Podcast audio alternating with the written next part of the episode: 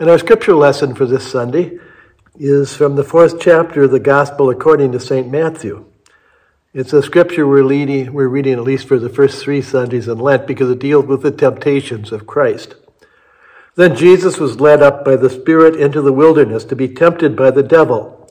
And he fasted forty days and forty nights, and afterward he was hungry.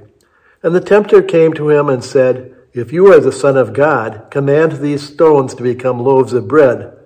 But Jesus answered, It is written, Man shall not live by bread alone, but by every word that proceeds from the mouth of God. then the devil took Jesus up to a holy city and set him on the pinnacle of the temple. And he said to Jesus, If you are the Son of God, throw yourself down, for it is written, He will give His angels charge of you, and on their hands they will bear you up, lest you strike your foot against a stone. And Jesus said to him, Again it is written, You shall not tempt the Lord your God. Finally, the devil took Jesus to a very high mountain, and he showed him all the kingdoms of the world and the glory of them. And he said to him, All these I will give you if you will fall down and worship me. Then Jesus said to him, Begone, Satan, for it is written, You shall worship the Lord your God, and him only shall you serve. And then the devil left him, and behold, angels came and ministered to him. Well, dear friends in Christ, grace and peace be unto you from God our Father, from our Lord and from our Savior, Jesus Christ. Amen. Uh, last Sunday, if you recall, we were talking about the first temptation of Christ, and the first temptation of Christ was one of meeting one's physical needs. And I remember saying something like, All I really want in life is what I have and maybe a little bit more.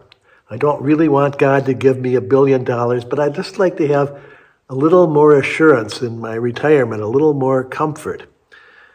And one of the temptations I think we all have in life is not so much that we're greedy, but that we just really want to be able to be sure that we'll have everything we need.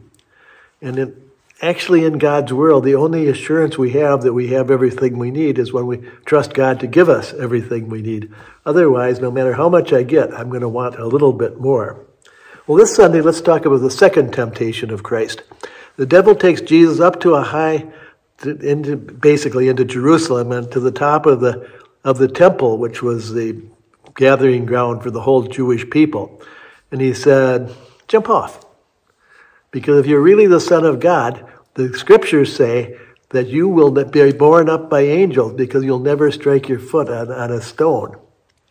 And that's kind of an interesting temptation for Jesus because he's at the very start of his ministry. And he's pretty much convinced that God has called him to do what he's doing, to essentially save the world from their sins, but Jesus is still a man. And he has to have some feeling am I really doing what God wants? I think we all feel that way sometimes. We really try to do what we think God wants, but we're not sure whether the choices we make are the same choices God would have for us. And so the devil says, Well, here's, here's a proof. Jump off. Or are you too afraid? Do you really don't do you really trust God to bear you up? And Jesus answered in a somewhat strange way. Jesus says, Well, the scriptures say something else. Scriptures say, Don't put God to the test. Because what Jesus, I think, is really saying in this is that we are called to trust God no matter what happens to us. And when we put God to the test, when we say, I believe in you so much that I'm willing to do this bizarre thing like jump off the pinnacle of a temple, then we're missing the whole point.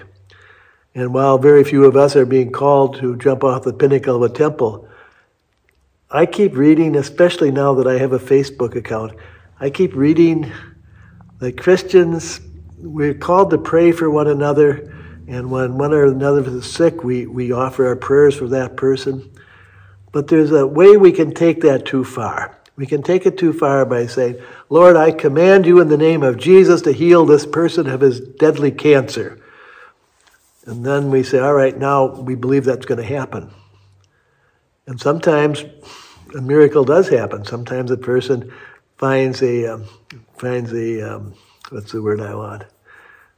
A mitigation of his cancer, and for a while it seems to be gone. And then those who've been praying for him say, see, The power of God did that.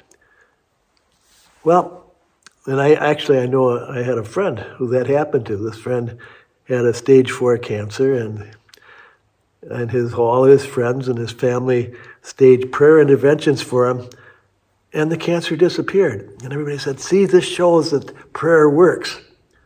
And then a year later, the cancer came back because often that happens, and the, the my friend died, and his friends were devastated because does that mean prayer doesn't work? No, it doesn't mean prayer doesn't work. It means that we trust God in everything in our life, including death. We trust God will be with us no matter what happens to us. And the temptation for those of us who are believers is to say, because I trust God, I can call on Him and really control Him. If I say the right prayers, if I say the words in the right order, if I belong to the right church, then nothing bad will happen to me. Something bad is always going to happen to me. The difference is whether I trust God to get me through it or not. And so we have to be very careful, I think, with spiritual arrogance of saying that because we think we can control God, we can control God. And it's not, I think, that God is going to punish us by sending us some dread disease, but our faith is in ourselves. Our faith is in our own prayers. And when they prove inadequate, as they always in the long run do, then we've missed the safety and the security that comes from knowing that God is with us. So that's my thoughts for the day. That is the good news. Thanks be to God. Now let us pray. Our Father in heaven, we pray this morning for all those who suffer. We pray especially for the victims of natural disasters around the world, for earthquakes and floods and tornadoes and blizzards. We pray for all those who are hungry and for those who are homeless, for those who are victims of wars, we pray for all those who are in hospitals and nursing homes. We pray for all those who are despondent.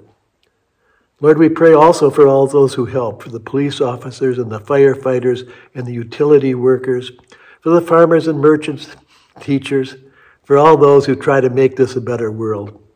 We pray, Lord, for our governor, for our president, for all the men and women in our armed forces. And we pray for one another as we remember the words that you taught us. Our Father who art in heaven, Hallowed be thy name. Thy kingdom come. Thy will be done on earth as it is in heaven. Give us this day our daily bread, and forgive us our debts, as we forgive our debtors. And lead us not into temptation, but deliver us from evil. For thine is the kingdom and the power and the glory forever. Amen. Now may the Lord bless you and keep you and make God's face shine upon you and be gracious unto you. May the Lord lift up the power of God's countenance and place it upon you. And may the Lord always give you peace. In the name of the Father, and of the Son, and the Holy Spirit, we pray. Thank you so much for watching this. We hope you have a blessed week.